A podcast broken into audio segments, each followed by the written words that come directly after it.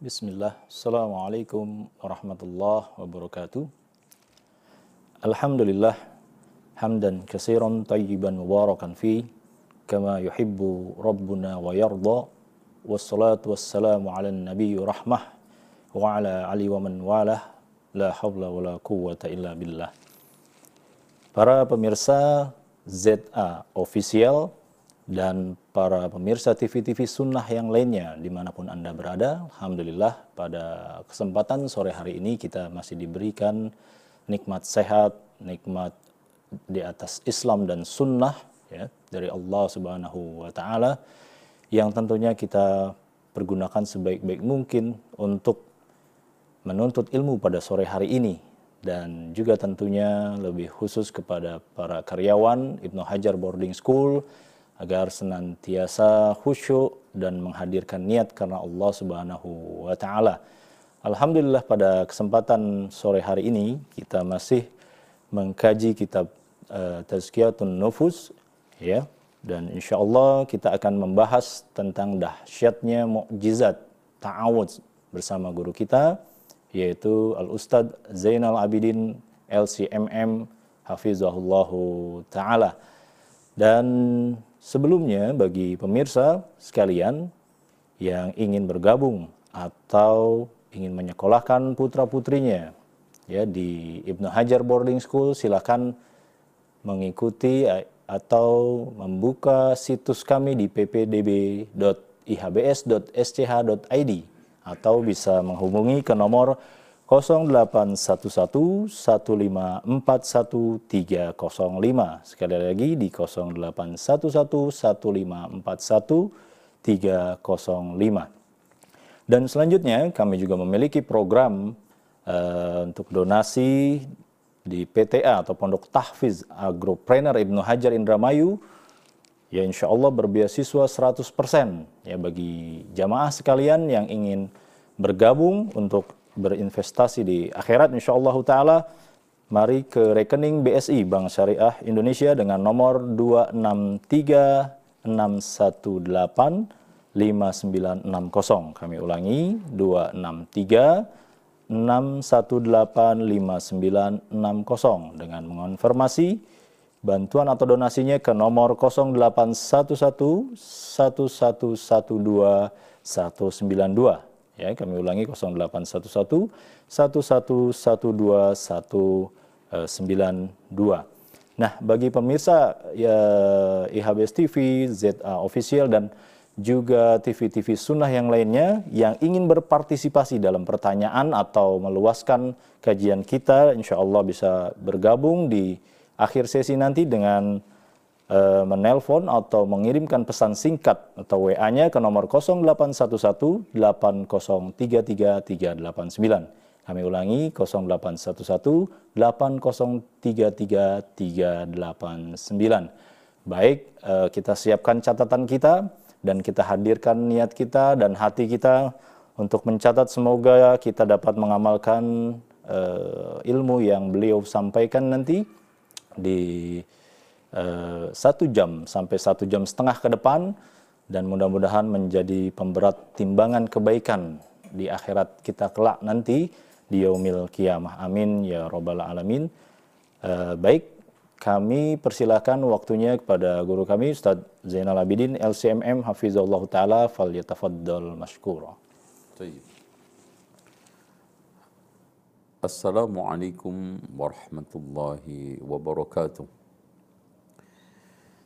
إن الحمد لله نحمده ونستعينه ونستغفره ونستهديه ونعوذ بالله من شرور أنفسنا وسيئات أعمالنا.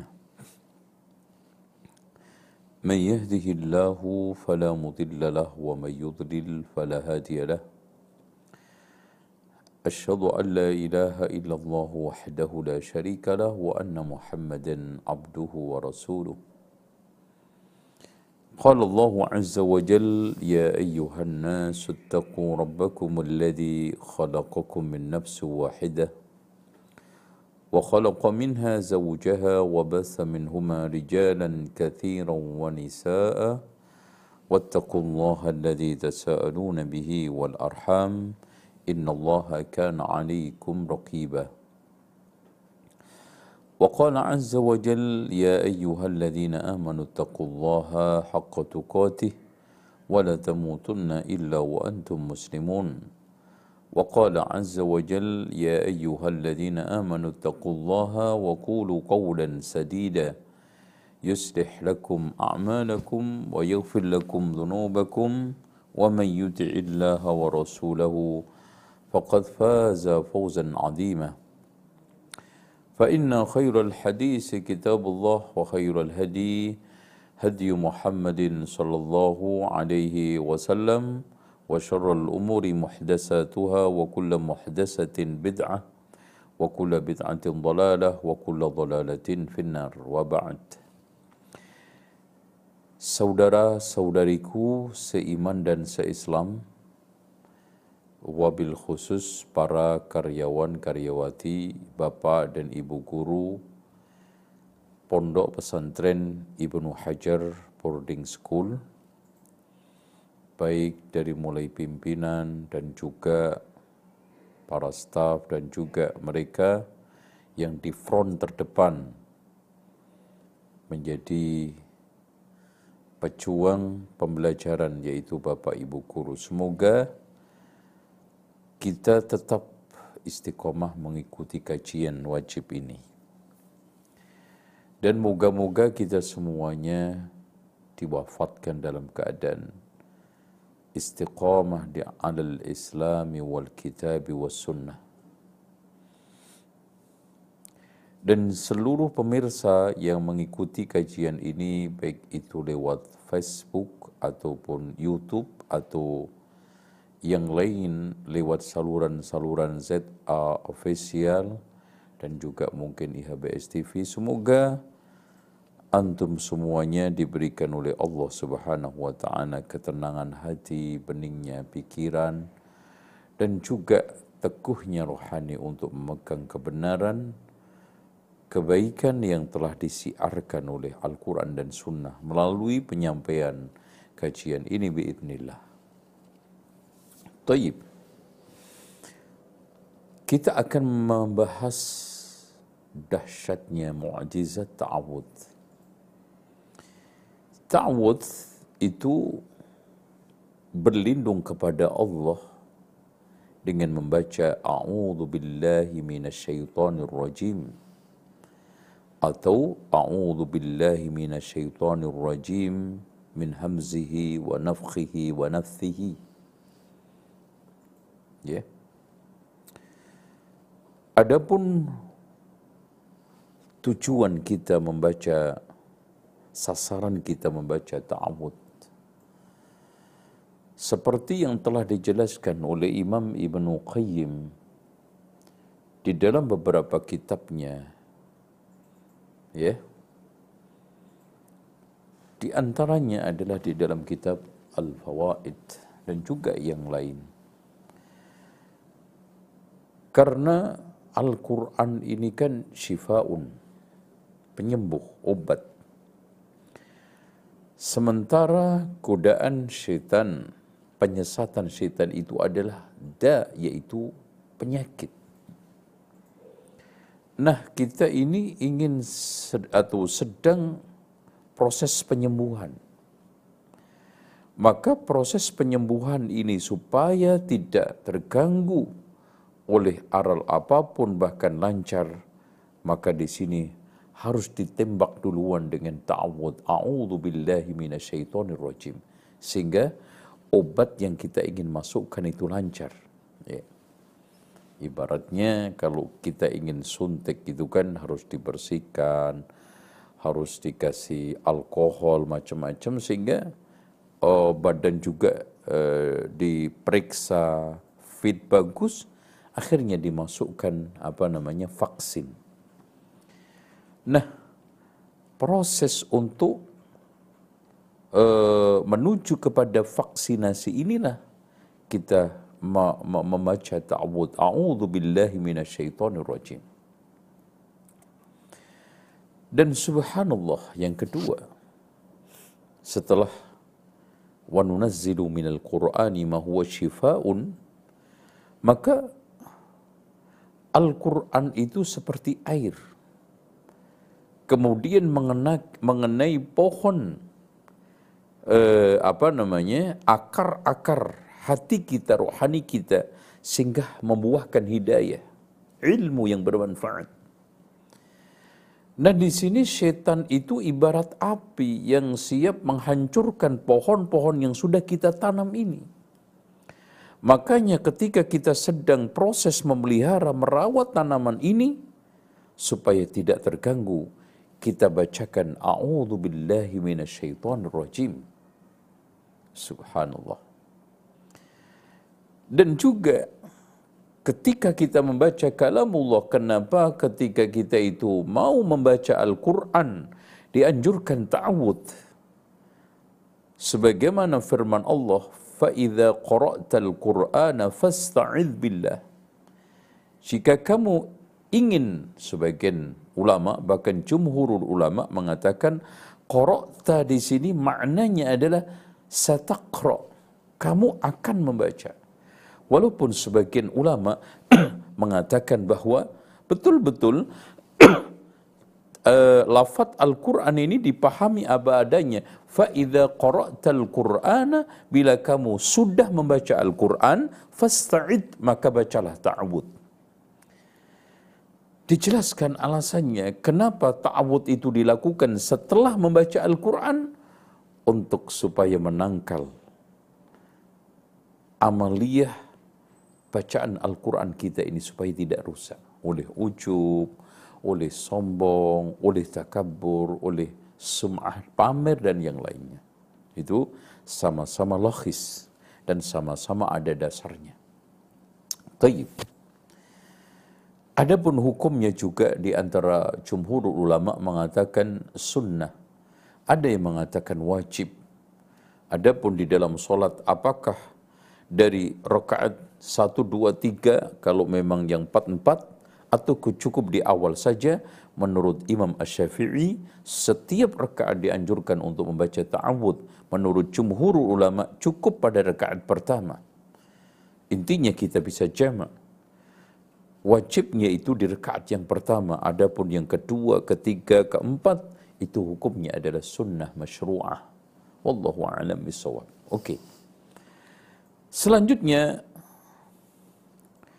ketika seorang itu ingin munajat kepada Allah dengan membaca Al-Quran, makanya ya ikhwan, kalau membaca Al-Quran itu, jangan hanya sekedar untuk menghatamkan, jangan hanya sekedar seperti membaca huruf-huruf yang tidak bermakna. Hadirkan seluruh hati antum, perasaan antum, seperti yang dikatakan oleh Allah inna fi ladzikra liman kana lahu qalbun aw alqa sam'a wa huwa syahid jadi Al-Quran itu akan bisa menjadi peringatan yang sangat dahsyat. Bila sekarang ini dibaca liman kana lahu qalbun hatinya hadir. Au alqas syam'a ya pendengarannya dipasang dengan sempurna wa syahid fokus konsen sekarang kita tidak bisa memilah-milih badan kita di mana, pikiran kita di mana, perasaan kita di mana sehingga Al-Qur'an tidak hadir di dalam kehidupan kita. Syifa itu tidak hadir di dalam kehidupan kita karena kita tidak memenuhi syarat untuk tasyafi berobat dengan Al-Quran hati kita ngelambiar, pikiran kita melanglang buana. Makanya betul kata Uthman ibnu Affan radhiyallahu an, "Lau tahurat qulubuna" kalau seandainya lau tahurat qulubukum ma syabi'tum bil Quran. Jika hati-hati kalian itu bersih, maka kalian tidak akan pernah bosan terhadap Al-Quran. Kenapa kita lebih condong kepada komik, kepada novel, kepada buku-buku murahan? Sementara kita tinggalkan Al-Quran karena sakit. Yang betul dikeluhkan oleh Rasulullah akhirnya direkam oleh Allah wa qala ar-rasulu ya rabbi inna qaumi ittakhadhu hadzal qur'ana mahjura kaum ini meninggalkan menelantarkan Al-Qur'an di antaranya adalah makna menelantarkan tidak membaca, tidak merenungkan dan tidak mengimani. Makna menelantarkan tidak mengamalkan. Makna menelantarkan tidak merenungkan tadabbur dengan baik. Makna menelantarkan tidak digunakan sebagai dasar-dasar kehidupan di dunia ini. Karena Al-Quran itu hudan lil muttaqin. Tapi ajaibnya mereka tahu Al-Quran ketika hanya ada orang mati. Sebagian di antara mereka, mereka mulai mensakralkan Al-Quran ketika ingin sumpah jabatan.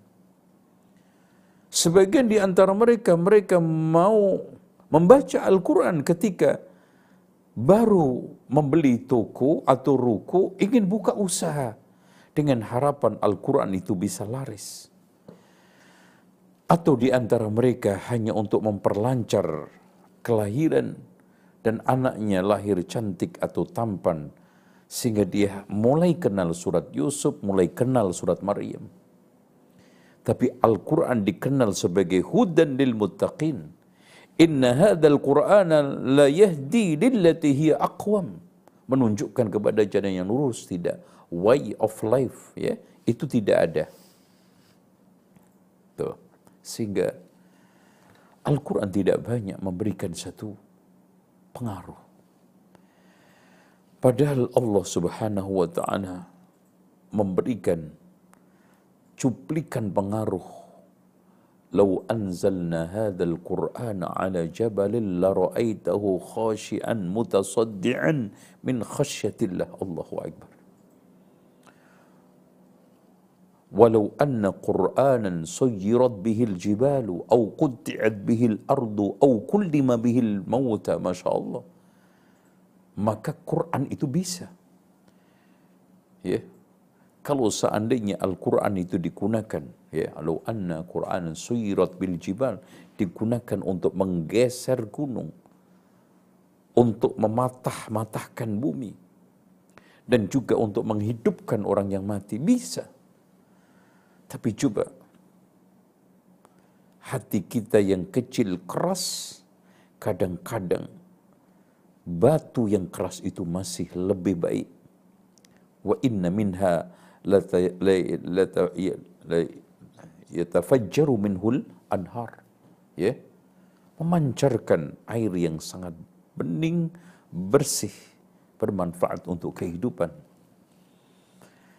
Tayyib. Ikhwani yang dirahmati oleh Allah.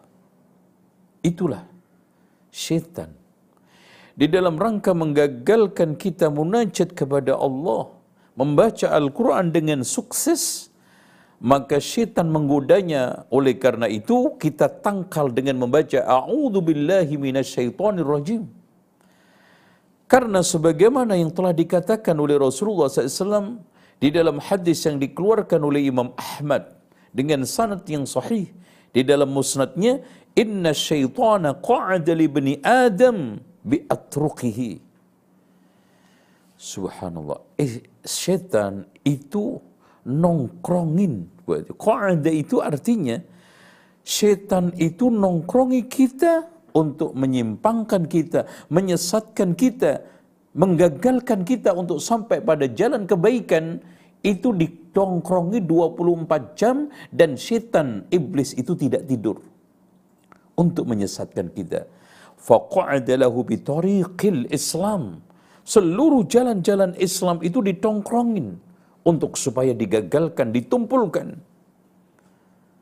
Walladzina jahadu fina lanahdiyannahum subulana. Siapa yang sungguh-sungguh akan ditunjukkan oleh Allah, tapi kalau tidak, Bagaimana pertengkaran, pertempuran, perlawanan yang begitu serius kita hadapi dengan leha-leha, nyantai.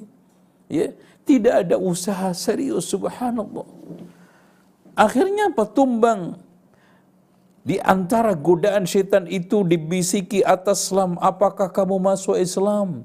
Wa tadara dinaka wa dina abaika kamu tinggalkan sekarang ini ular-ular nenek moyang kamu, ajaran-ajaran tradisional nenek moyang kamu. Wa aba-abaika dan Masya Allah mbah-mbah kamu gimana? Fa'asah dibantah, dilawan itu setan. Fa'aslama kemudian masuk Islam. Yang tidak, tumbang. Summa qa'ada lahu bitariqatil au bitariqil hijrati. Kemudian ditongkrongi, digagalkan hijrahnya. Subhanallah. Makanya dari hadis ini menunjukkan bahwa ada saja orang yang gagal di dalam hijrah. Ada saja di antara mereka tidak sampai menempuh jalan hijrah itu. Akhirnya apa? Tumbang dengan bisikan setan atau hajir. Apakah kamu hijrah? Watadara ardaka, kamu tinggalkan tanah kamu, tempat kelahiran kamu, bisnis kamu, wasama aka subhanallah. Coba teman-teman kamu, bisnis kamu, kolega kamu hilang semua. Mikir dong, Masya Allah. Ya gimana bro? Ya, subhanallah ya di dibayangkan dengan berbagai macam kesuksesannya yang hilang pertemanannya yang sekarang dibangun bertahun-tahun hilang lenyap semua karir prestasi dunianya tetapi subhanallah wa inna mathalul muhajir kamasalil faras fitul fa'asahu wa hajar jadi orang yang hijrah itu seperti kuda. Jadi makin kita kencangkan lompatan-lompatan kita, makin kita seriusin, makin kita terus melangkah, insya Allah kita sukses. Akhirnya setan ditentangnya, kemudian bisikan itu dilawannya sehingga dia hijrah sukses. Allahu Akbar. Summa qa'ada lahu bitariqil jihad. Allahu Akbar. Allahu Akbar. Satu amalan-amalan yang besar, apalagi yang kecil. Makanya betul kata Rasulullah sallallahu alaihi wasallam, salasatun awwalu man tusa'ar bihimul eh, yaumal qiyamah. Bihimun naru yaumal qiyamah. Tiga orang yang pertama kali dibakar oleh api neraka nanti di hari kiamat. Di antaranya rajulun ustusyid, orang yang mati syahid alim wa qari. Yang keduanya, yang ketiganya al mutasaddiq bimalihi. Kenapa? Karena dia ditongkrongin setan, digagalkan setan dan akhirnya mengikuti tapak-tapak itu setan itu. Makanya Allah berikan satu petua, ya ayyuhalladzina amanu la tattabi'u khutuwati syaitan karena syaitan dalam menggelincirkan anak Adam, kita semua setapak demi setapak, alon-alon telaten dan begitu lembut dan dahsyat. Akhirnya kita tumbang, Allahu Akbar. Makanya dari situ kita perlu terus mohon berlindung kepada Allah, minta perlindungan agar kita diselamatkan setiap hari melalui sholat dan di luarnya sholat dan nanti kita akan sampaikan beberapa tempat kita dianjurkan untuk ta'abud Setan membisiki kita, apakah kamu sekarang ini berperang, kemudian terbunuh, istri kamu dinikah orang, anak kamu masih kecil-kecil, harta kamu yang kamu kumpulkan, kamu tinggalkan semua. Fa'asa, kemudian dia bantah, dia tentang itu bisikan, fajahat, kemudian dia jihad. Akhirnya dia mati syahid. Mulia di hadapan Allah subhanahu wa ta'ala. Ish kariman, hiduplah mulia, au mut syahidan, atau mati syahid. Wallahu a'lam bisawab. Ya. Kemudian sekarang kita akan masuk ke dalam satu bahasan. Kapan kita dianjurkan untuk ta'awud? Ya. Kapan kita dianjurkan oleh Allah Subhanahu wa taala membaca satu kalimat yang sangat dahsyat, pengaruhnya yang sangat spektakuler di dalam perlawanan melawan godaan syaitan. Maka pertama dan utama yang ditekankan kita untuk membaca ta'awud adalah inda kiraatil Quran ketika membaca Al-Quran. Sebagaimana yang telah dianjurkan oleh Allah fa idza qara'tal qur'ana fasta'id billahi minasyaitonir rajim karena ketika kita membaca Al-Quran itu syaitan itu pengen sekali. Jadi jangankan di luar kita sedang nyantai, tidak membaca Al-Quran, tidak berarti. Sedang membaca Al-Quran saja itu ikhwan, syaitan itu masih bisa menyusup, ya, masih juga bisa menyelisip untuk menghancurkan kita, untuk merusak kita, untuk menggoda kita. Makanya kita dianjurkan untuk membaca A'udhu billahi minasyaitonir rajim. Kemudian yang kedua, kita dianjurkan membaca ta'awud inda khusuli naz'in minasyaiton ketika kita mendapatkan godaan wa waswasatin lil insan waswas. Karena Allah Subhanahu wa taala berfirman dalam surat Al-A'raf ayat 200 wa imma yanzaghannaka minasy syaitani nazghun fasta'iz billah. Fasta'iz billahi innahu samii'un alim. Masyaallah jadi ketika setan itu ingin menimpakan kudaan bisikan ya adanya satu lamunan, kayaknya saya itu nggak percaya adanya Allah maka a'udzu billahi minasyaitonir rajim. Kayaknya Islam itu nggak benar. A'udzu billahi minasyaitonir rajim. Kayaknya selama ini saya belajar Islam nggak ada gunanya. Ya, belajar dan belajar terus nggak ada faedahnya. A'udzu billahi minasyaitonir rajim.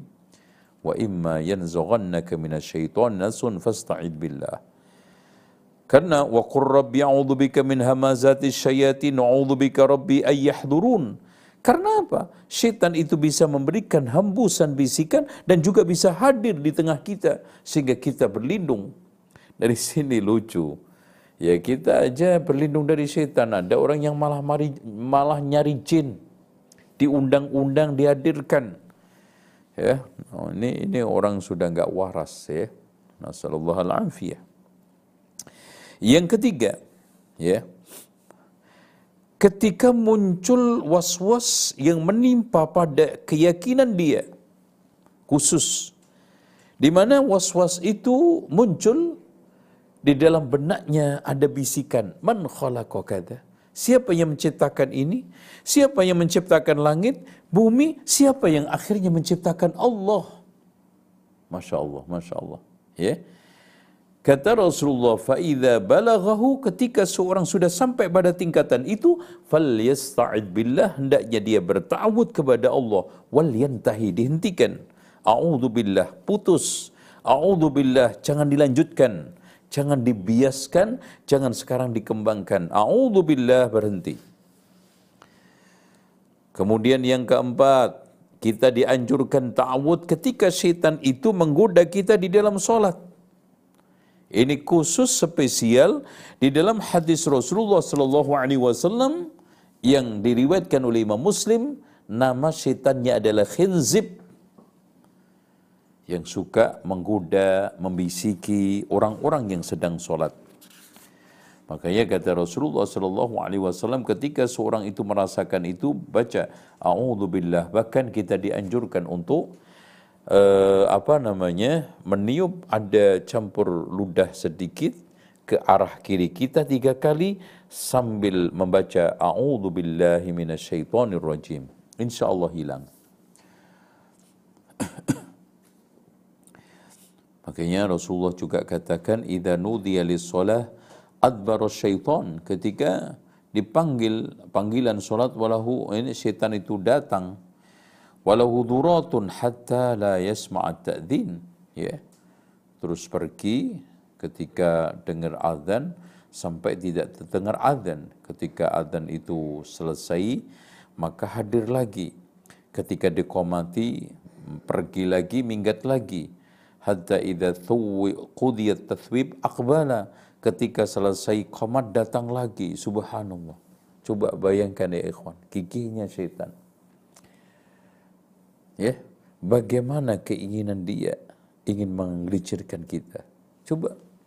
Kalau kita sudah capek dulu ngeluh dulu, coba keluar masuk, keluar masuk, datang pergi, datang pergi. Dan itu setiap saat. Jadi ketika datang azan, dia pergi. Setelah selesai, datang lagi, goda lagi. Setelah dikomatin, dia pergi lagi. Sampai keluar kentutnya, kemudian setelah komat datang lagi, membisikin, membisiki. Sampai hatta ya, ya rajul la yadri kam Sampai dia tidak ngerti. Saking ngeblanknya, berapa dia itu sholat. Maka ketika itu baca, A'udhu billahi minasyaitonir rajim. Kemudian yang kelima, indal ghadab ketika kita marah Pernah ada dua orang yang sedang bersengketa, saudara. Kemudian datang kepada Rasulullah. Belum lama dia pergi. Kata Rasulullah, sungguh aku tahu satu kalimat. Kalau seandainya dia ucapkan, maka itu akan hilang. Yaitu, A'udhu billahi minasyaitonir rajim. Kemudian yang keenam, indama yaral insan ru'ya yakrauha. Kita dianjurkan ta'awud ketika kita mendapati mimpi yang tidak mengenakkan.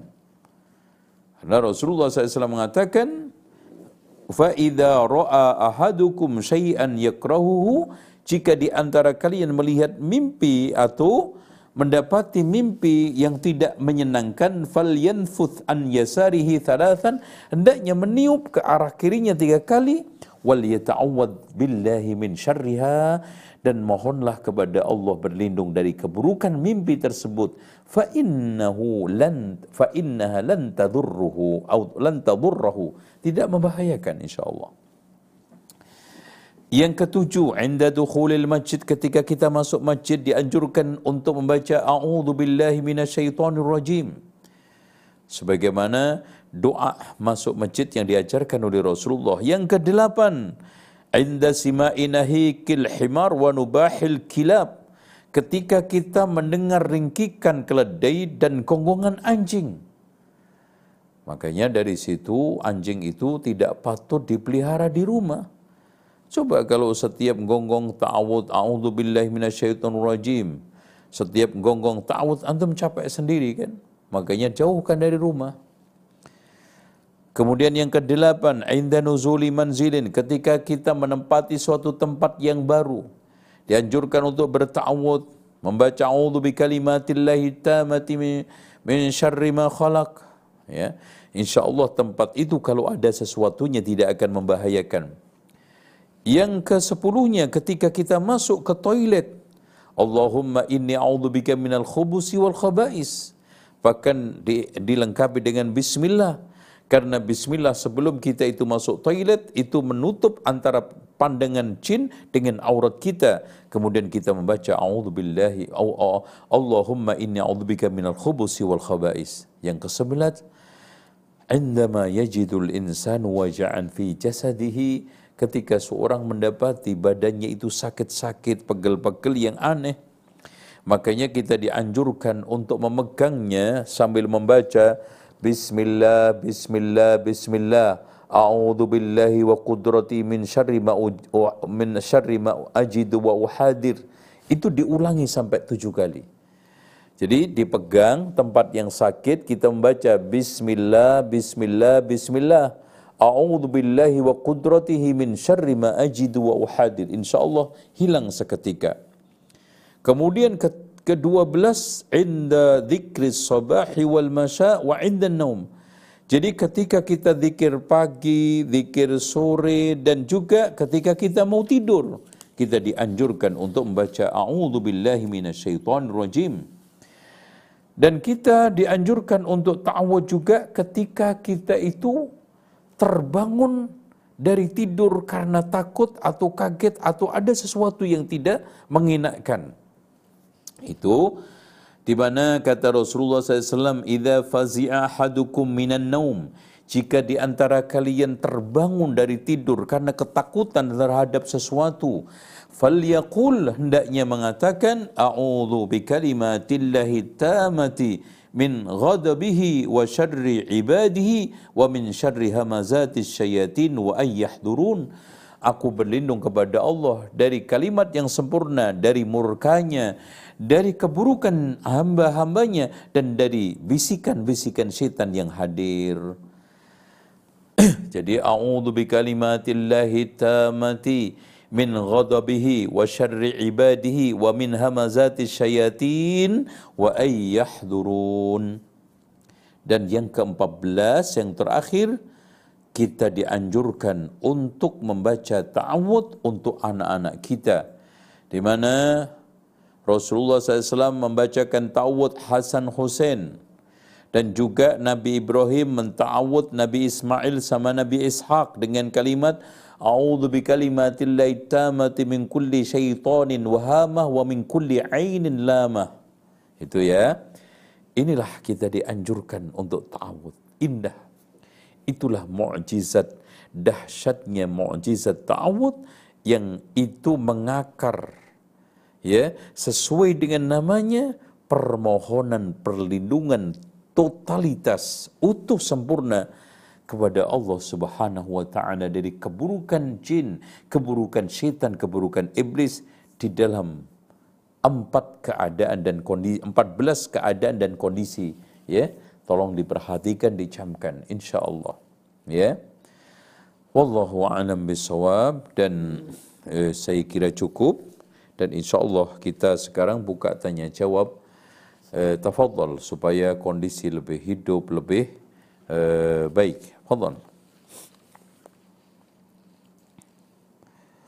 Baik, jazakallah khair wa barakallahu fiik Ustaz atas uh, ilmu yang telah disampaikan kepada kita semua dan uh, sangat bermanfaat ilmu ilmu tersebut yang beliau sampaikan dan bagi pemirsa atau jamaah sekalian yang ingin meluaskan kajian kita pada sore hari ini silakan uh, menghubungi nomor di 0811-8033389 sekali lagi baik WA atau SMS atau telepon langsung ke nomor 0811-8033389 dan pemirsa sekalian, tentunya sangat bermanfaat channel ini, maka kami menghimbau kepada pemirsa sekalian untuk mensubscribe, ya, mensubscribe, komen, like, and share, ya. Insya Allah sangat bermanfaat buat kita semua. Baik Ustadz, kita menuju pertanyaan di pesan singkat ini dari hamba Allah. Assalamualaikum warahmatullahi wabarakatuh. Afan Ustadz, uh, Ana ingin bertanya hukum mengucapkan ta'awud saat Ana takut melewati kuburan malam-malam sendirian Ustaz. Bagaimana hukumnya? Silakan Ustaz. Jazakallah khair. Uh, sebetulnya uh, takut terhadap kuburan itu terbangun oleh suatu tradisi ya. Terbangun oleh suatu perasaan sendiri yang kalau kita membaca dari satu persatu tadi itu ya mungkin kita bisa masukkan ke dalam tadi itu godaan yang berupa ditakut-takutin ya baca aja a'udzubillahi minasyaitonirrajim tapi sebetulnya begini ya sebetulnya tidak ada yang perlu kita takuti dalam hal ini kecuali Allah. Ya. Makanya betul kata Syekhul Islam Ibnu Taimiyah, kalau hati kita itu sehat, tidak ada yang ditakuti kecuali Allah Subhanahu wa taala. Maka hati kita ini banyak yang sakit ya. Ada kresek sedikit takut, ada tempat yang kita perasaannya itu nggak enak takut masuk kuburan takut, ya. Coba bayangkan bagaimana kalau kita itu masuk ke dalam liang kubur nanti, ya. Assalamualaikum afiyah. Tapi walaupun begitu baca aja a'udzu billahi minasyaitonir rajim. Wallahu a'lam bishawab. Tafadhal yang lain. Baik, jazakallahu khair Ustaz. Barakallahu fik uh, jawaban yang sangat bermanfaat bagi pemirsa sekalian yang uh, ingin bertanya secara langsung silakan ke nomor 0811 8033389. Baik, sepertinya ada yang masuk Ustaz dari telepon. Assalamualaikum. Ya, silakan. Assalamualaikum Bapak. atau Ibu? Halo, Oh Assalamualaikum. ya, baik. Waalaikumsalam warahmatullahi wabarakatuh. Silakan Ibu dengan Ibu siapa dan di mana Ibu? Silakan Ibu. Ya. Ya. Ini yang makan dulu ini. Baik Ibu, di mana Ibu? Ini saya dari Lampung. Oh baik, dari Lampung. Silakan Ibu pertanyaannya Ibu. Saya mau tanya, kalau habis sholat subuh, terus zikir sampai pagi, terus sholat fajar, itu amalannya apa ya Pak? Habis sholat subuh. Terima kasih. Assalamualaikum warahmatullahi wabarakatuh. Makasih ya. Waalaikumsalam. Waalaikumsalam warahmatullahi wabarakatuh. Jadi Silakan. habis sholat subuh ya. Iya. Taib.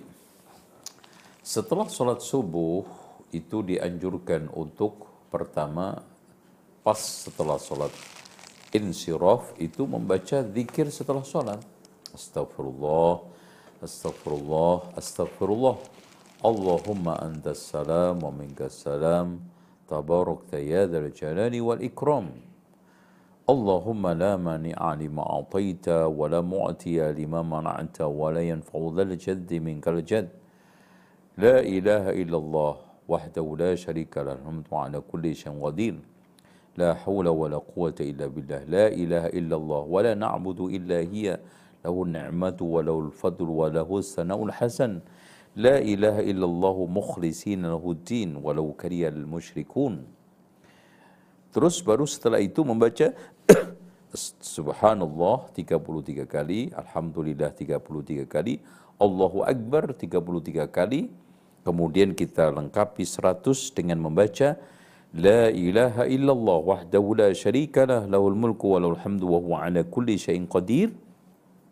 Setelah itu kita tutup dengan membaca ayat kursi Allahu la ilaha illa huwal hayyul qayyum la ta'khudhuhu sinatun wala naum dan seterusnya.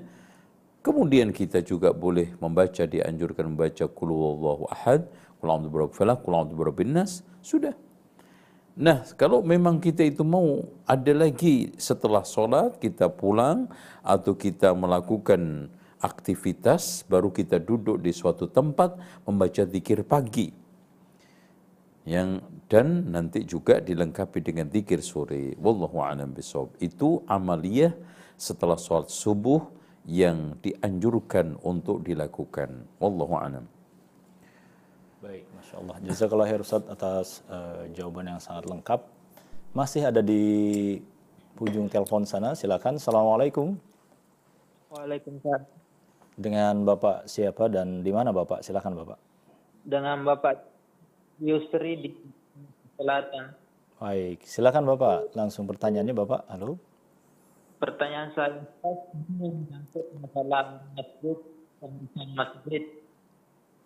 Ini kan orang tua saya eh, jangan masjid.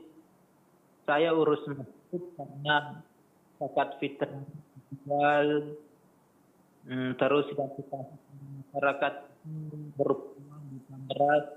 Apakah berdosa saya jika tidak terus? Baik Bapak, mohon diperjelas Bapak pertanyaannya dan cukup singkat Eh, ya. TV radionya dikecilkan. Iya, betul.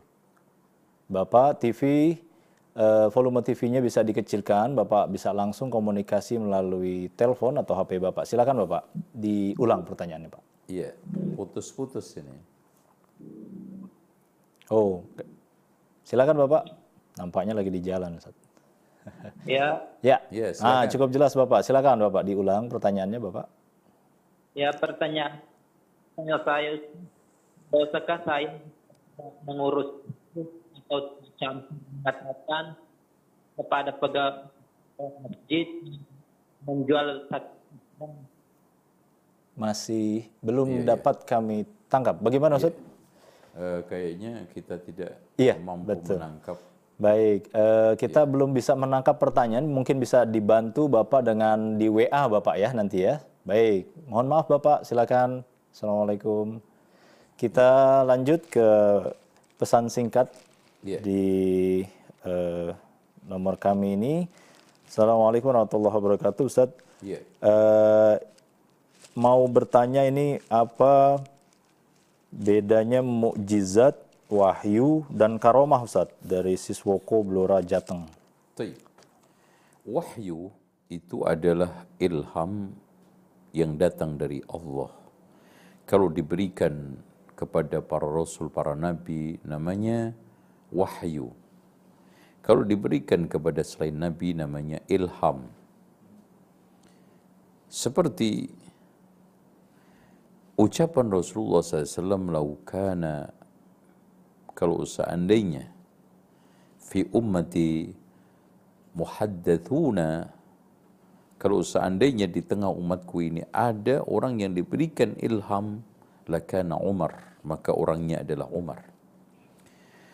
Tetapi wahyu ini bisa juga kepada manusia selain Rasul selain Nabi bahkan Allah katakan wa uhayna ila nakhli ya kepada uh, kepada apa tawon. Nah, kalau mukjizat itu sifat daripada wahyu yang diberikan oleh Allah kepada para rasul para nabi yang berupa Taurat, Injil, Zabur, ya. Kemudian Al-Qur'an itu mukjizat. Itu sifatnya. Apa itu mukjizat? Menaklukkan, mengalahkan, mem, me, uh, melemahkan dari kalimat ajaza, ya'jizu yang artinya lemah, melemahkan. Kemudian mukjizat itu dibagi menjadi dua untuk Rasulullah. Mukjizat yang sifatnya abadi yaitu Al-Quran. Mukjizat yang sifatnya sementara kaunia. Seperti Rasulullah dari jarinya keluar air, bisa membuat makanan itu banyak. Tetapi mukjizat yang spektakuler, mukjizat yang abadi yaitu Al-Qur'an. Karena Rasulullah sallallahu alaihi wasallam inni utitul Qur'an wa mislahu ma'ahu. Termasuk juga sunnah itu adalah ijaz, mukjizat. Tayyib. Apa perbedaannya dengan karamah? Ini ya. Kalau mukjizat itu sifatnya adalah menaklukkan, melemahkan, melumpuhkan lawan. Kalau karomah itu hanya sekedar menjadi tanda-tanda kekuasaan kebesaran Allah. Kemudian kalau mukjizat itu hanya diberikan para rasul, para nabi. Kalau karomah hanya diberikan kepada orang-orang soleh selain rasul, selain nabi.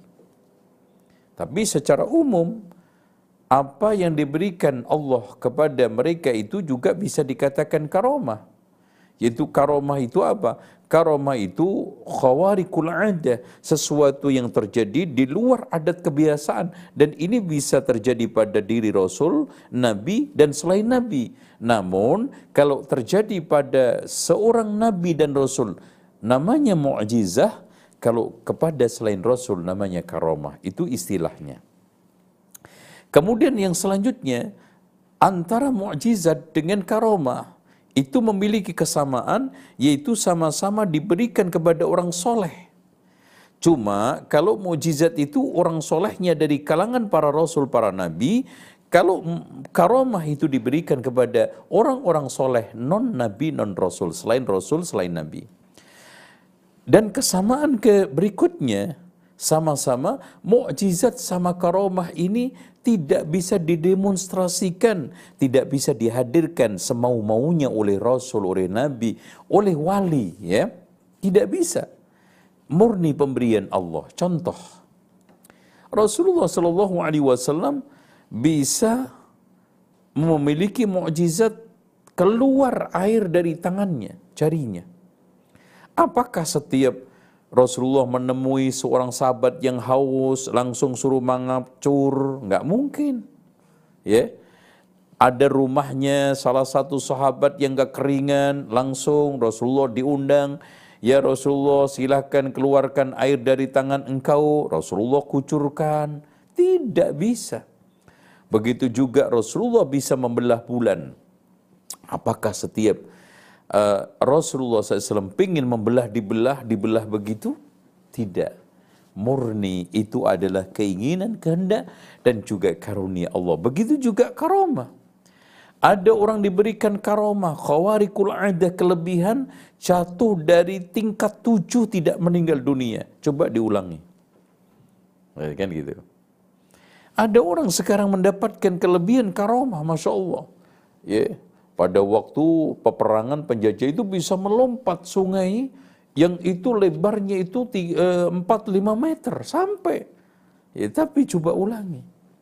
Tidak bisa didemonstrasikan dan yang terakhir, ya kalau karomah mukjizat itu diberikan kepada para rasul para nabi, kalau eh maaf mukjizat diberikan kepada rasul nabi, kalau karomah diberikan hanya kepada orang-orang yang bertakwa, orang-orang yang beriman dari kalangan selain rasul selain nabi yaitu waliullah.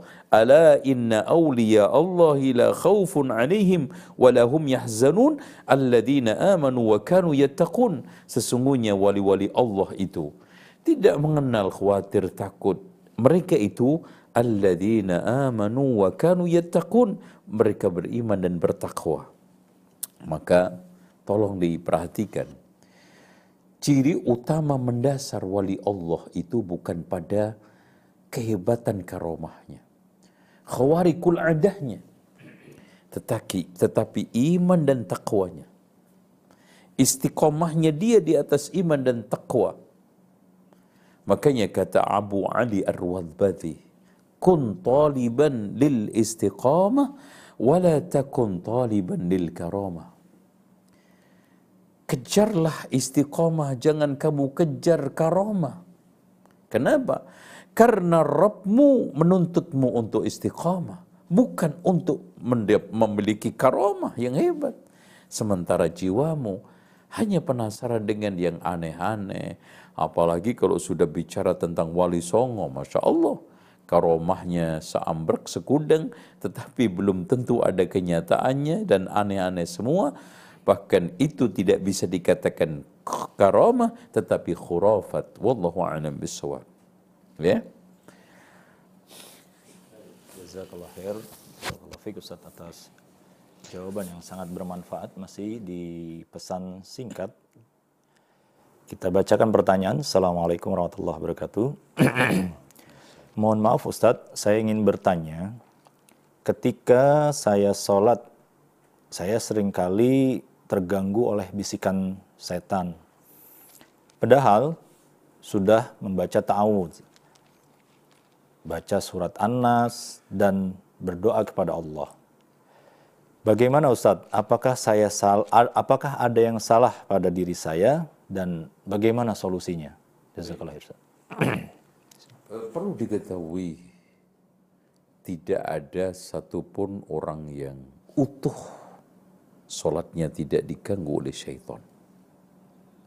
Makanya Rasulullah mengatakan وما صلى العبد ما صلى العبد وما كتب من صلاته إلا عشرها تسعها سمنها سبعها سدسها خمسها ربعها سلسها ونصفها Tidaklah ada seorang hamba tidak dicatat dari sholatnya kecuali sepersepuluh, sembilan, delapan, tujuh. Sudah lihat, enam, lima, tiga, eh, empat, tiga, subhanallah. Paling banyak separuhnya. Makanya betul pernah ada satu kisah. Orang kelupaan meletakkan harta karun karena sudah bertahun-tahun. Minta masukan dari para ulama. Ditunjukin supaya sholat. Benar setelah sholat itu ketemu Wah dia kaget terkagum-kagum. Sholat apa ini syekh? Itu sholatnya syaitan. Dan betul yang dikatakan oleh Mujahid. Tidaklah ada serombongan kafilah yang menyiapkan dengan berbagai macam persiapan dohir batin, melainkan iblis menyiapkan lawannya sepadan dengan kekuatan yang dikerahkan oleh jamaah haji. Betul. Subhanallah. Sehebat apa pun setan juga akan melawan dengan kehebatan itu. Makanya dari sini kalau setannya itu TK, ini e, iman kita itu TK, setannya juga kelas TK. Setannya SD juga kelas SD. Kalau profesor juga setannya kelas profesor itu. Nah, bagaimana menuju ke sana? Di sanalah adanya beberapa pengarahan kiat-kiat khusyuk ditunjukkan oleh Rasulullah kiat-kiat untuk menghindar, menghalau setan di antaranya membaca ta'awud. Makanya dari situ Allah mengatakan, Wailul lil musallin alladhina hum an salatihim. Kata Atta ibnu Yasar, Allah tidak mengatakan wailul lil musallin alladhina hum fi. Salatihim tidak. Tetapi wailul lil musallin alladhina hum an. Kata beliau sebagaimana yang telah diturunkan oleh Imam Ibnu Katsir di dalam tafsirnya kalau Allah mengatakan wailul lil musallin alladzina hum fi salatihim maka semua salat kita ini hancur dan kita adalah mendapatkan kecelakaan semua. Tapi alhamdulillah Allah mengatakan wailul lil musallin alladzina hum an. Maksudnya menunda waktu salat sampai keluar. Ya lalai tidak menunaikan sholat secara rutin. Bahkan kadang sholat kadang tidak. Itu wailul lil musallin alladzina hum an. Adapun bisikan-bisikan itu tidak ada yang bisa menafi, menam, menampiknya.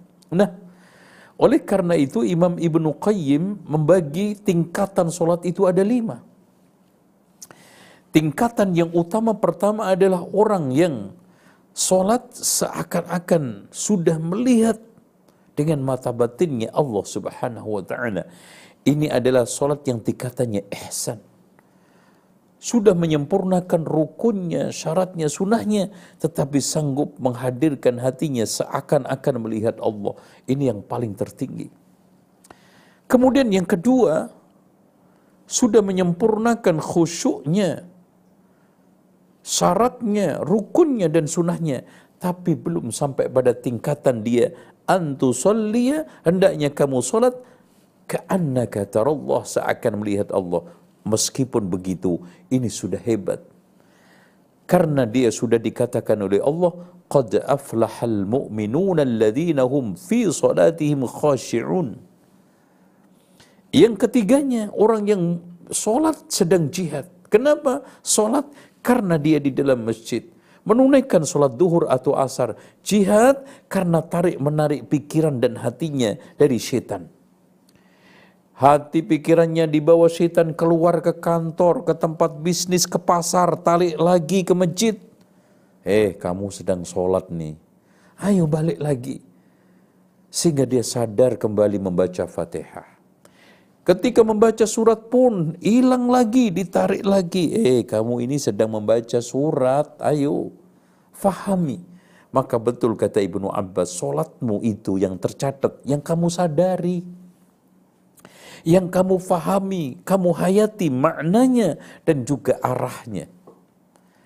Nah, kemudian yang kelima ya, yang keempat ya, yang keempat. Orang yang sholat tercuri sholatnya. Dia di dalam masjid sholat, tapi hatinya dibawa kabur oleh setan. Dicuri oleh setan ke pasar nggak balik-balik lagi. Ke kantor nggak kembali lagi. Bahkan pulang kampung nggak kembali lagi. Ingat-ingat setelah salamnya. Kemudian yang kelima, orang yang sholat mendolimi sholatnya. Sudah rukunnya berantakan, syaratnya tidak terpenuhi, sunnah-sunnahnya apalagi khusyuknya tidak ada, dia mendolimi sholatnya.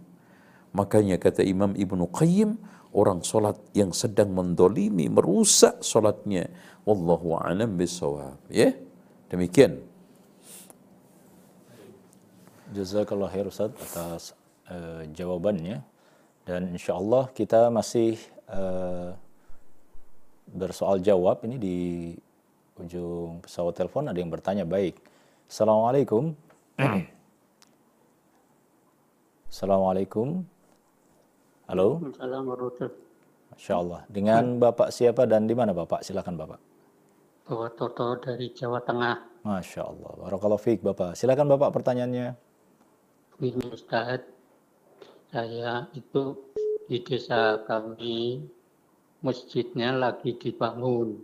Baik. Terus sholatnya itu dipindahkan di aula mau madrasah. Ya. Nah, terus yang saya tanyakan itu kalau sholat Jumat di aula itu apakah sah apa tidak? Baik. Yang kedua, Ya. saya kalau kalau baru datang itu sholat tahiyatul masjid apa tidak? Baik, baik. Di aula tersebut. Terima Pak, ya. kasih. Baik, baik. Baik. Assalamualaikum warahmatullahi wabarakatuh. Assalamualaikum warahmatullahi wabarakatuh. Silakan. Salam. Tayyib, Bapak, Ibu, dan terutama penanya. Alhamdulillah, Rasulullah diberikan kelebihan oleh Allah. Ju'ilat liyal ardu masjidan wa tahura. Allah telah jadikan bumi mana saja itu patut untuk dijadikan masjid dan patut untuk dijadikan bersuci alias tayammum. Oleh karena itu tidak dikecualikan kecuali dua tempat. Ya. Kuburan sama toilet. Ya kan gitu. Karena Rasulullah SAW katakan ahabbul aradi ilallahi masajiduha. Bumi yang paling dicintai Allah adalah masjidnya. Sementara tadi semua bumi ini masjid. Wa abghaduha aswaquha. Yang paling dibenci itu adalah pasarnya. Terus kemudian kuburannya. Kemudian toilet karena najis. Kuburan karena kita tidak boleh apa namanya? Eh, apa? salat di dalam kuburan. La tusallu ilal kubur kan gitu. Pokoknya selain kuburan kemudian selain tadi itu toilet kalau pasar ya kalau memang disiapkan secara khusus tempatnya masjid juga nggak mengapa. Maka semuanya ju'ilat liyal ardu masjidan wa dijadikan oleh Allah cocok untuk tempat sholat dan cocok untuk tempat bersuci. Nah, karena tadi itu aula bukan masjid. karena masjid itu tempat yang telah diwakafkan secara implisit berupa fi'il, perbuatan di mana kata Imam Al-Qurtubi, siapa saja yang sekarang membangun masjid, kemudian setelah itu orang dipersilahkan untuk sholat lima waktu plus Jumatnya juga, tanpa dihalangi. Bahkan di- dibolehkan orang secara umum, maka secara implisit, secara fi'lan, perbuatan dia telah wakaf. Atau diucapkan, saya wakafkan bumi ini. Nah, kalau sudah seperti itu, itu masjid. Tapi kalau sekarang ini aula untuk sementara, maka itu hanya sekedar tempat darurat karena uzur dan tidak dianjurkan tahiyatul masjid. Tetapi bukan berarti kita tidak sholat, sholat sunnah aja, mutlak. Dua salam, dua salam sampai imam naik mimbar atau sampai nanti uh, adzan dikumandangkan ya. Wallahu a'lam bishawab. Gitu Pak ya. Baik, demikian jawaban Bapak. Jazakallah khair Ustaz atas eh, jawabannya. Nah ini Bapak yang tadi sempat terputus Ustaz eh, teleponnya mengirimkan pesan singkat ini.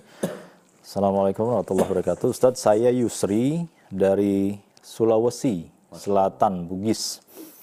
Eh, pertanyaan saya Ustadz, apakah saya berdosa karena saya selalu urus urusan imam masjid yang menjual zakat fitrah? Seperti saya tegur imam masjid tersebut bahwa apa yang dia lakukan salah karena menjual zakat fitrah dan yang dibagikan ke fakir miskin bukan beras tapi berupa uang.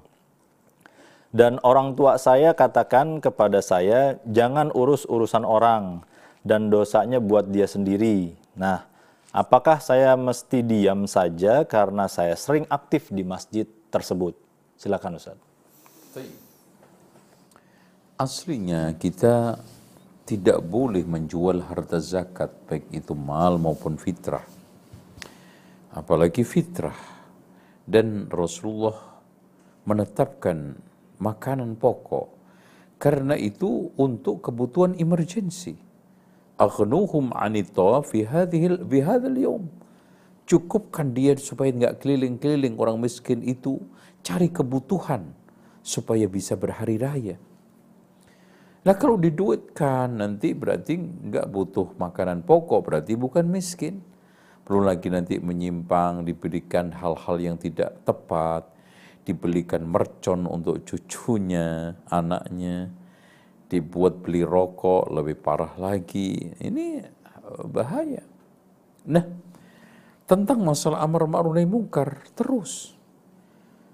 Diam itu kita ingin kisahkan ketika kaumnya Nabi eh, Musa eh, maaf Bani Israel ya Bani Israel ini mengambil ikan pada waktu hari Sabtu. Di sini ada sekelompok kaum yang mencoba untuk amar ma'ruf nahi mungkar. Ditegur oleh kelompok lain, lima ta'iduna kauman Allahu muhliku wa mu'adzibuhum. Kenapa kamu itu ngelarang-ngelarang orang itu? Udah deh, kalau dia nanti diadab juga diadab Allah selesai. Udah, kamu diam aja. Nggak usah ngurusi mereka. Kata dia, ma'dziratan ila rabbikum. Saya lakukan ini dalam rangka untuk mengambil uzur nanti di hadapan Allah. Setelah Allah adab Bani Israel, yang diselamatkan siapa? Yang diselamatkan adalah mereka yang melakukan amar ma'ruf nahi mungkar Adapun mereka yang melakukan dan diam diazab oleh Allah bersama orang-orang yang mereka melakukan.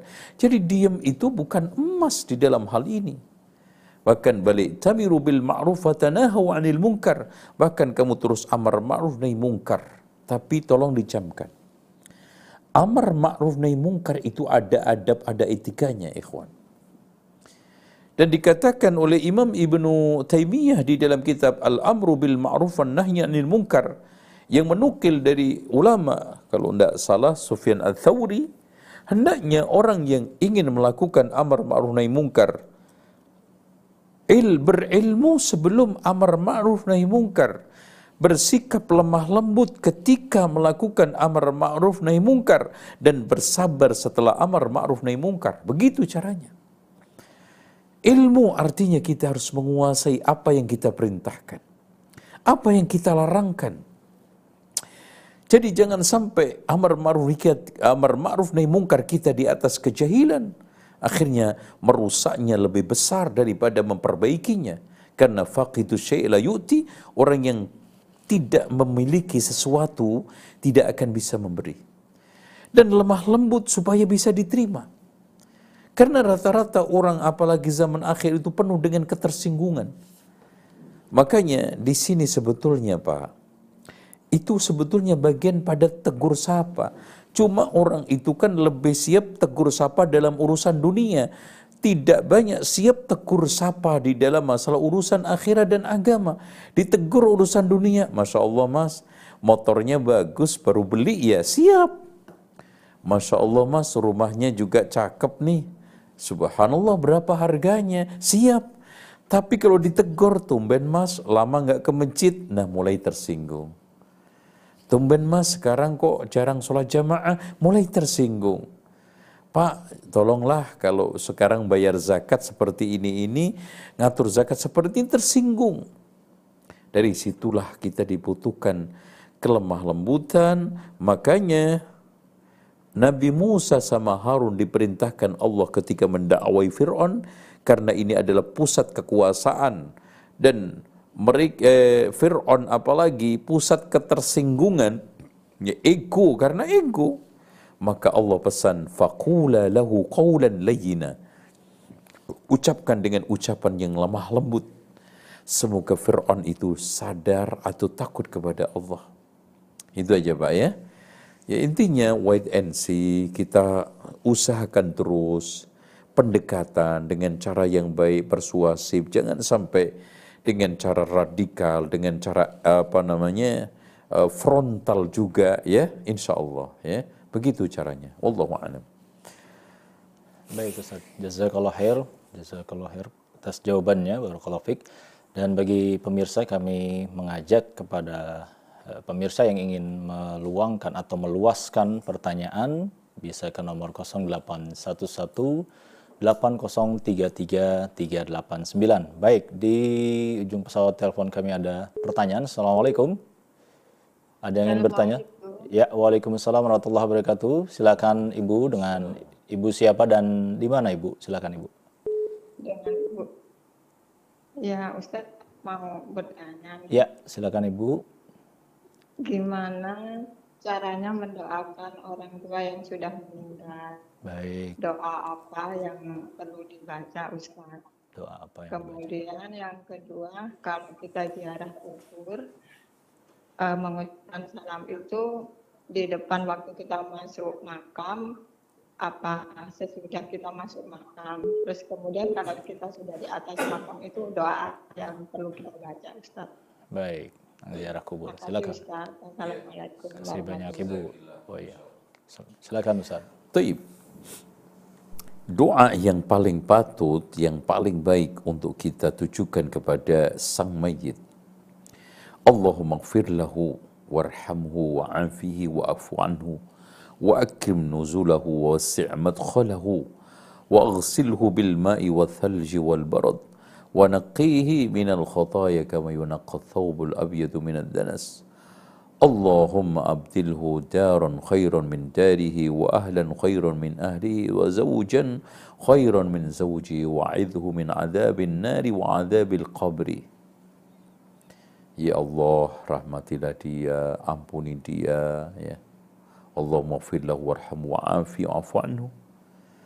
Sehat selamatkan sejahterakan mereka ya Allah di alam kuburnya. Wa'afi wa'afu anhu. Wa akrim nuzulahu muliakan tempat tinggalnya ya Allah Akrim nuzulahu wasi madkhalahu. Luaskan alam kuburnya. Wasi madkhalahu. Wa aghsilhu bil ma'i wa thalji wal barad. Ya Allah, mandikan supaya dia itu dingin di, di, di alam alam kuburnya. Ya, dengan air, dengan es, dengan embun Allahu Akbar. Dan bersihkan noda dosanya ya Allah dari dosa maksiat dan kekotoran batiniah lain seperti dibersihkannya kain-kain yang kotor, pakaian yang kotor. Ya Allah, gantilah dia dengan keluarga yang lebih baik daripada keluarga dunia. Dari istri suami yang lebih baik daripada istri suaminya di dunia.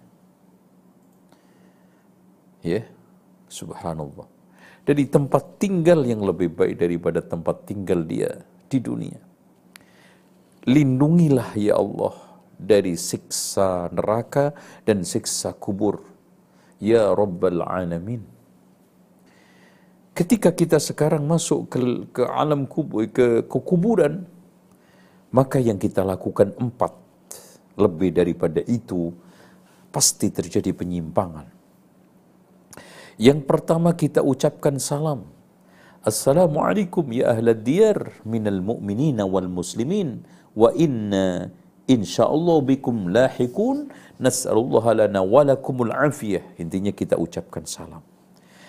Kemudian yang kita doa, kita doakan dengan doa tadi. Ya, atau Allah maghfir lahu wa. Cukup.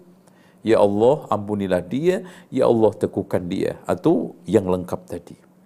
Kemudian yang ketiga kita gunakan untuk muhasabah.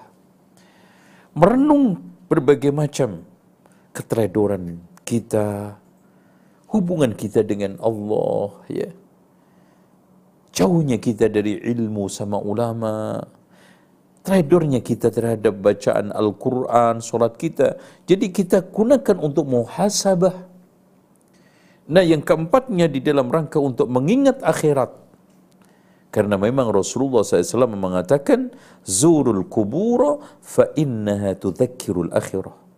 Ziaralah kamu kuburan, karena itu mengingatkan akhirat. Wallahu a'lam bisawab. Ya, itu Bu ya. Wallahu a'lam. Jazakallah khair Ustaz, barakallahu fik atas uh, jawabannya. Yang selanjutnya ini mungkin pertanyaan terakhir nih Ustaz, walaupun bukan yang Eh, terakhir atau membatasi sangat banyak sekali pertanyaan yang masuk, namun kami mohon maaf pada para pemirsa. Kami angkat pertanyaan yang sesuai dengan uh, tema atau pembahasan kita pada sore hari ini. Ini ada pertanyaan, izin bertanya Ustadz, kalau ada yang kesurupan jin Islam, kita bacain ta'awud. Biar dia keluar. Tapi jinnya malah balas pakai bahasa Arab dan surat Al-Quran, di dalam Al-Quran. Itu gimana cara keluarin jin tersebut Ustaz? Jazakallah khair. Silakan Ustaz. Ya, pertama dalam kondisi apa pun sebetulnya manusia itu lebih baik daripada jin secara umum. Karena Allah berfirman, "Laqad karramna bani Adam." Aku telah muliakan anak Adam. Cuman setelah masuk ke dalam iman Islam yang bertingkat-tingkat, maka bisa saja personil per personil, orang per orang, individu per individu, ini bisa aja lebih baik jin daripada manusia, sehingga kalah. Minnal muslimun wa minnal qasitun. Ya kan gitu, ada yang muslim, ada yang jahat. Ya, intinya kunna tara'iqa qidada masing-masing punya madhab, punya cara, punya jalan.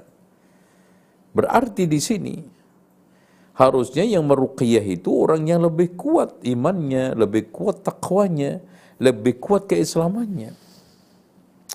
Dan ini wakil pada zaman Ahmad bin Hanbal rahimahullah ta'ala pernah ada orang kesurupan.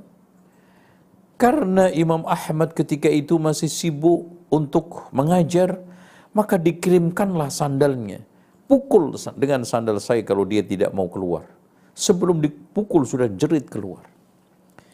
Tapi setelah Imam Ahmad meninggal dunia, orang tersebut kena jin lagi. Uh, orang kanan kirinya ribut cari sandalnya Imam Ahmad. Setelah dikebuk-kebuk itu nggak keluar-keluar. Kata jinnya, emang saya takut sama sandalnya. Bukan, saya takut sama yang punya sandal, yaitu Imam Ahmad. Nah, di situ ya. Makanya kita harus lebih kuatkan iman kita, keikhlasan kita, kedekatan kita dengan Allah Subhanahu wa taala. Wallahu a'lam bishawab. Uh, berikut pertanyaan terakhir dari sesi kajian kita di sore hari ini dan bagi pemirsa, kami mengajak sekali lagi kepada pemirsa untuk bergabung kepada kami untuk mengikuti program uh, dakwah sunnah peradaban Nusantara.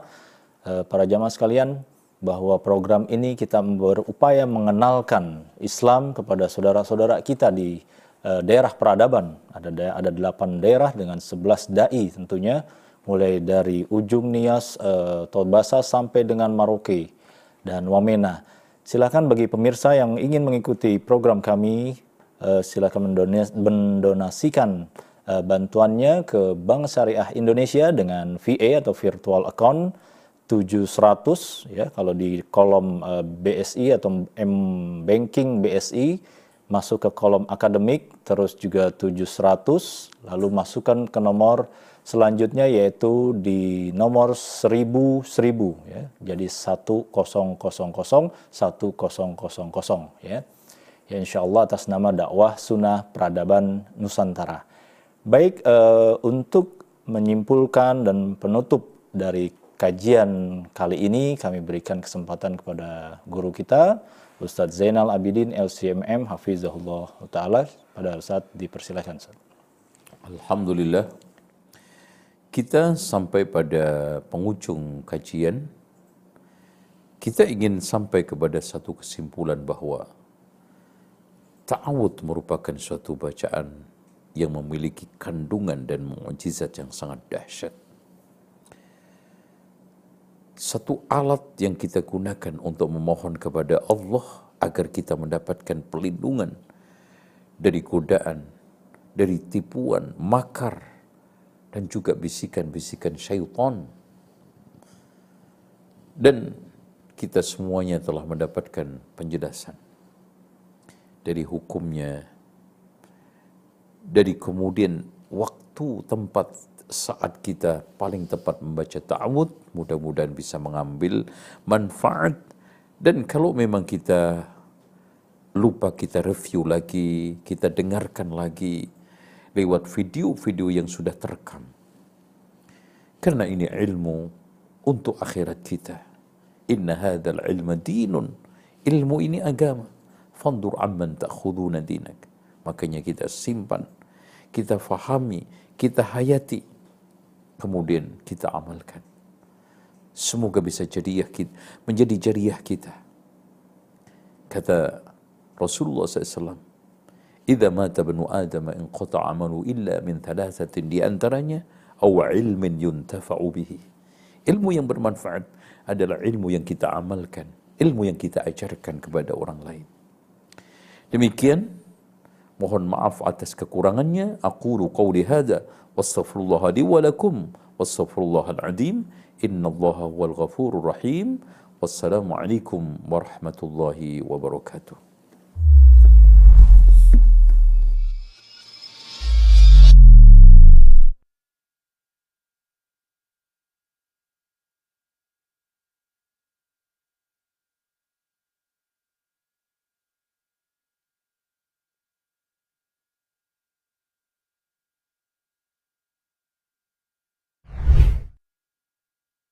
Assalamualaikum warahmatullahi wabarakatuh. Bapak Ibu sekalian Pondok pesantren tahfid kita ini kita akan berikan nama tahfid agropreneur yang akan kita dirikan di lahan kurang lebih 5000 nah eh, ada lagi kurang lebih 2 hektar setengah. Kita akan merencanakan di sini beberapa rencana eh, bisnis yang menopang pondok pesantren ini yang tidak lain adalah di sini ada pertanian. Kemudian di sini ada beberapa lahan e, peternakan ikan ya. Nanti kita akan buat untuk kegiatan mereka insya Allah. Nah, kita sudah memiliki gedung dua tingkat yang ini rencana kita akan buat untuk asrama e, dan anak-anak e, yang belajar yang calon menjadi ulama dan dai tidur di sini, istirahat di sini. Untuk tempat belajarnya kita akan fokuskan di masjid. Nah, masjid ini kita akan dirikan di sini ya. Ini adalah tempat uh, yang akan kita dirikan masjid kurang lebih 25 kali 25 di sini. Insya Allah. Ini yang bisa kita sampaikan kepada uh, Bapak Ibu sekalian. Mudah-mudahan dukungan dan juga support serta atensi dari Bapak Ibu sekalian Ahlus Sunnati wal Jamaah akan mensupport, akan menjadikan pondok pesantren ini segera berjalan dan anak-anak didik kita dari seluruh persada Nusantara ini secepatnya bisa mendaftar karena kita sudah buka gelombang pertama dan juga kita sudah mulai sementara di Jakarta. Pendaftarnya sangat beludak dan baru kita buka seminggu saja maka kursinya sudah full. Ini menunjukkan bahwa animo dan juga antusias kaum muslimin, generasi kita yang ingin mempelajari dan menghafalkan Al-Quran, menguasai kitab-kitab yang bahasa Arab itu sangat tinggi sekali. Demikian, mudah-mudahan Bapak Ibu sekalian bisa mendukung, mensupport kami untuk mendirikan, melangsungkan, membangun pondok pesantren tahfidz dan bahasa Arab ini gratis, insya Allah. Demikian, mudah-mudahan manfaat. Assalamualaikum warahmatullahi wabarakatuh.